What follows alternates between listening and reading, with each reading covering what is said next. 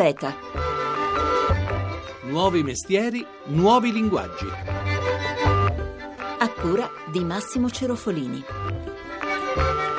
A volte le buone idee vengono come ai bambini, guardando passare un treno. Con le domande che si fanno i bambini, ad esempio, dov'è che finisce tutta quella immensa quantità di energia che un vagone produce quando schiaccia i binari? E perché lasciare che venga sprecata? Buongiorno, buongiorno e benvenuti a Eta Beta da Massimo Cerofolini. È da un pensiero del genere che nasce Green Rail, la traversa ferroviaria ecologica capace di produrre energia elettrica per una città di medie dimensioni. Buongiorno allora all'ideatore di questo sistema, Giovanni Delisi. Salve, benvenuto a Eta Beta. Buongiorno. Allora, come funziona questa traversa ecologica? Innanzitutto, per capire cos'è una traversa, le traverse sono quelle che anticamente erano in legno e oggi sono in calcestruzzo. La traversa di Green Rail eh, è una traversa eh, ecosostenibile ottenuta in eh, plastica e gomma riciclata che al passaggio dei convogli, mediante un sistema piezoelettrico sistemato all'interno della traversa nella sezione sottorotaia, produce energia elettrica. Ecco, questa energia poi come viene convogliata, come viene utilizzata? Questa energia viene raccolta in degli accumulatori, quindi nelle, delle batterie che poi trasferiscono l'energia in rete. Ecco, la resa di questo sistema? La resa è calcolata ad oggi su 100 km di linea con le traverse Green Rail si arriva a produrre anche 1,25 MW di energia elettrica, circa 400.000 abitazioni illuminate. 400.000 abitazioni in un giorno, immagino che se il sistema poi si applica, che so, a una metropolitana dove il passaggio è ancora più frequente, i numeri aumentino. Chiaramente, più passa il treno, più produciamo energia. Quindi energia pulita, a basso costo, ecologico il sistema, ecologico anche il materiale che è riciclato? Sì, Green Rail ricicla molte tonnellate di plastica e di pneumatici fuori uso. I pneumatici sono un grande problema, un grande rifiuto difficile da smaltire e Green Rail contribuisce allo smaltimento. Quando è che vedremo in funzione questo sistema? Il 2014 è dedicato alla fase di omologazione e prototipazione. Dentro il 2015 contiamo di essere già sul mercato. Bene, allora grazie a Giovanni Delisi, fondatore di Green Rail. Arrivederci. Grazie mille. Il Green Rail è uno dei progetti selezionati per la finale del premio Marzotto, che è diventato un po' un punto di riferimento per l'innovazione italiana che cerca di coniugare l'impresa con il benessere sociale e la soluzione dei problemi che tutti viviamo. Do il benvenuto al responsabile di questo premio, Cristiano Seganfreddo. Buongiorno. Buongiorno, ben trovato. Allora, voi chiamate questi imprenditori costruttori di futuro, persone cioè che usano la loro inventiva per risolvere i grandi problemi dei nostri tempi, a cominciare appunto dall'ambiente. Cosa sta accadendo in Italia in questo campo? l'idea è proprio di trovare delle persone che siano in grado di ripensare, di risemantizzare il paese, di ricreare una nuova energia. Da una parte abbiamo un paese stanco, affaticato, con una serie di problematiche insomma, importanti che è inutile ripetere. Dall'altra parte c'è una nuova geografia dell'innovazione che sta emergendo, che sta proponendo nuove visioni e nuove progettualità, che malgrado tutta una serie di vincoli, di restrizioni, di fatiche burocratiche, sociali e culturali, tenta di rilanciare, di lanciare una nuova impresa. Oggi le imprese del futuro sono quelle che sono in grado di mixare non semplicemente i contenuti economici, ma che sono in grado anche di metterci dentro tutti quegli ambiti di sostenibilità, non solo green, come potrebbe essere Green Rail, ma anche di sostenibilità culturale e sociale. Per cui un mix di creatività, sicuramente di tecnologia, di digitale, che è capace anche di dialogare poi con la tradizione, con i vari patrimoni che questo paese ha. Forse questa Italia ha poca rappresentanza, almeno sui media tradizionali. Ma io penso che realmente poi non ci crediamo, cioè il paese non creda che eh, le nuove idee possano costruire un futuro, perché non ci mettiamo a rischio. Il primo problema forse più che lo spread finanziario è lo spread estetico, è uno spread culturale quello che va abbattuto. In realtà c'è una nuova economia che sta emergendo molto forte, che genera posti di lavoro, ma soprattutto genera un'energia positiva nel paese, che potrebbe andare a ricostruire anche degli asset straordinari che vanno dal turismo alla manifattura, che sono quelli che poi generano il nostro PIL. Ecco, lei che per selezionare i finalisti ne ha conosciuti parecchio, qual è il dato comune che ha riscontrato in questi che sono soprattutto giovani, di 20 anni, di 30 anni? Eh, una vivacità negli occhi, cioè non ho mai visto occhi spenti, ma ho visto occhi che, sono, che hanno voglia di futuro, che hanno voglia di costruire. E questa penso sia la dimensione in realtà più forte, che è quella che riscontri magari, sono appena tornato da Londra o ero l'altro giorno ero a Rabat che trovi da quelli che erano i vecchi terzovodi a quelle che diventano le capitali del mondo, cioè senti che c'è un'energia. In realtà quell'energia c'è in Italia, non occorre esportare necessariamente o andarsene da questo paese.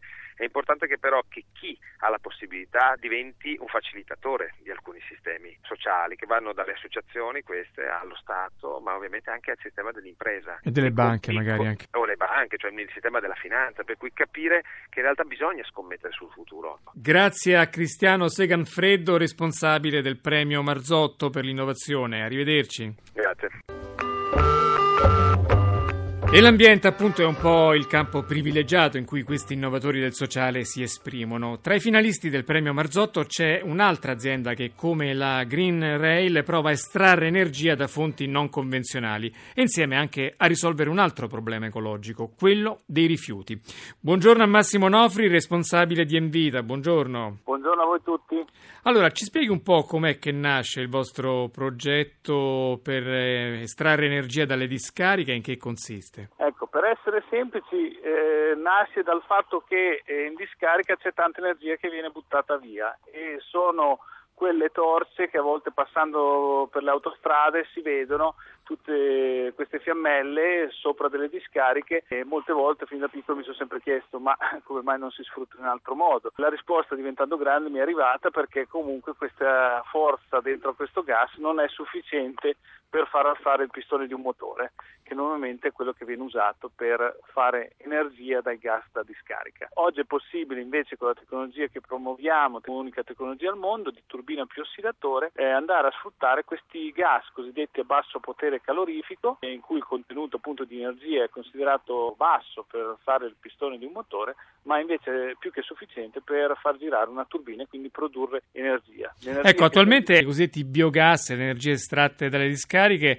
hanno una resa molto bassa è così? Diciamo che sull'ammontare della disponibilità di biogas, una discarica fa biogas per cent'anni, oggi ne viene sfruttato solo per dieci anni, quindi abbiamo 90 anni di gas che buttiamo via. E invece col vostro sistema recuperate tutto? recuperiamo tutto, cioè dal giorno 1 in cui il batterio sotto diciamo, alla mucchia di rifiuti inizia a fare quelle che possiamo dire le sue puzzette, ecco che noi da quel giorno lì andiamo a prendere tutte le energie che ne fuoriesce dal biogas fino all'ultimo giorno. Ecco, quindi diciamo in un colpo si risolvono due problemi. Sì, il problema è che siamo in un momento di crisi del lavoro e un'economia riparte per basso costo del lavoro e basso costo dell'energia. Sull'energia noi possiamo fare qualcosa. Considerando l'ammontare di energia che può venire dalle discariche, noi stimiamo dal 2 al 10% del fabbisogno nazionale, perché di discariche abbiamo tante e oggi l'unico modo per smaltire i rifiuti sono discariche o inceneritori. Quindi storicamente abbiamo tante discariche anche considerate morte che per noi non sono morte perché continuano a sgasare, diciamo così, e quindi per noi energia. L'altra soluzione è che oggi questo che viene mandato in torcia è comunque una combustione, quindi ci sono delle emissioni. Nel nostro caso invece il processo di ossidazione non comporta una combustione e quindi noi restituiamo aria pulita. Quando è che vedremo i primi impianti del genere in Italia? Speriamo che per il prossimo semestre qualcuno abbia già avuto la buona attitudine di installarla. Grazie allora Massimo Onofri, il fondatore di Envita, il sistema per eh, estrarre energia dalle discariche. Arrivederci. Arrivederci, grazie a voi tutti. Grazie. E la fantasia degli innovatori italiani, oltre che nella cura dell'ambiente, cerca spazio anche nella salute del nostro corpo. Do il benvenuto a due finalisti del premio Marzotto, l'ingegnere Basilio Lenzo, 27 anni, che ha messo a punto una struttura da indossare come un vestito che permette di aumentare la forza di carico delle braccia o di aiutare persone anziane con problemi di deambulazione. Buongiorno ingegnere. Salve, buongiorno. E buongiorno anche a Filippo Renault, ideatore di un gel capace di fornire una sorta di seconda pelle in caso di ulcere e ustioni. Buongiorno professore. Allora, partiamo dall'ingegner Lenzo. Come funziona il vostro corpetto da indossare capace di trasformare ognuno di noi in una sorta di Robocop? Ma, eh, dunque, diciamo che il principio fisico comunque su cui si basa tutto è un esoscheletro, quindi un robot appunto indossabile che si veste, tra virgolette, quasi come una seconda pelle in parallelo a quelli che sono gli arti umani, prendendosi carico esso degli sforzi, quindi dei carichi da sopportare in luogo della persona che lo utilizza. Quindi ad esempio operatori in campo edilizio, l'esoscheletro permetterà di eh, sollevare carichi fino a eh, 10 kg per braccio senza che l'operatore realmente debba sostenere questo carico. Ecco, per lui è quel carico da 10 kg è come fosse una piuma. Esattamente. Quello che c'è da aggiungere è che differentemente da alcuni tipi di robot già esistenti, noi abbiamo inventato, brevettato poi con successo una tecnica di attuazione innovativa che in particolare consente di effettuare movimentazioni quali ad esempio quella appunto che abbiamo detto, questo senza spesa energetica e questa è la grossa differenza rispetto ai metodi diciamo, robotici di attuazione tradizionali. Ecco, dicevamo prima anche un uso in campo sanitario, terapeutico, riabilitativo. Dunque, intanto in campo riabilitativo avviene ad esempio con esoscheletri magari soltanto per un arto, per esempio solo per il braccio, con cui l'operatore si interfaccia poi sia appunto con l'esoscheletro che con un ambiente virtuale dove ad esempio è chiamato ad effettuare delle semplici operazioni dove il, il braccio, ad esempio il peso del braccio viene o totalmente rimosso o parzialmente supportato a seconda del tipo delle necessità riabilitative e altre possibilità sono quelle di realizzare operazioni reali quali ad esempio portare un bicchiere alla bocca, faccio per dire, quindi attività di tutti i giorni. Mentre per la parte di supporto alla camminata, alla deambulazione, abbiamo pensato pensato a due dispositivi per le gambe questa volta che aiuteranno o chi ha capacità motoria residua bassa o chi ha capacità motoria residua nulla e questo ancora utilizzando la tecnica di attuazione di cui le parlavo prima. E se questa idea ricorda un po' Robocop, anche il progetto del professor Renault rievoca i film di fantascienza. Quante volte abbiamo visto la scena con la pelle che si rigenera all'istante? Ma battute a parte, professore, come funziona il vostro gel? Magari si potesse rigenerare questa, con questa velocità la pelle. Il nostro gel dà la possibilità al tessuto sano intorno alla ferita di accelerare la guarigione, quindi dirige in un certo senso la guarigione dell'ulcera o dell'ustione e quindi in realtà accelera di molto praticamente dimezza il tempo di rigenerazione della pelle. Che tipo di utilizzi avete immaginato? Ma i nostri utilizzi all'inizio erano rivolti prevalentemente, come diceva lei, alle ulcere, soprattutto ulcere di tipo diabetico che sono molto diffuse, ma in realtà possiamo applicarlo anche alle piccole ustioni o comunque alle ferite che abbiano qualche problematica importante. Non ultimo l'avevamo pensato anche come utilizzo odontoiatrico a livello della gengiva. Ma concretamente cosa avviene? Il gel viene passato sulla ferita e poi la pelle torna liscia. In che modo? Eh, il gel viene applicato all'interno della ferita attraverso una garza o attraverso una sorta di cerotto, dopodiché, una volta coperto, si dà il tempo al tessuto circostante di colonizzare questa matrice che noi abbiamo inserito e di ricreare una pelle che solo è simile a quella precedente, dal nostro punto di vista è anche più elastica, più giovane, più efficace nelle sue funzioni.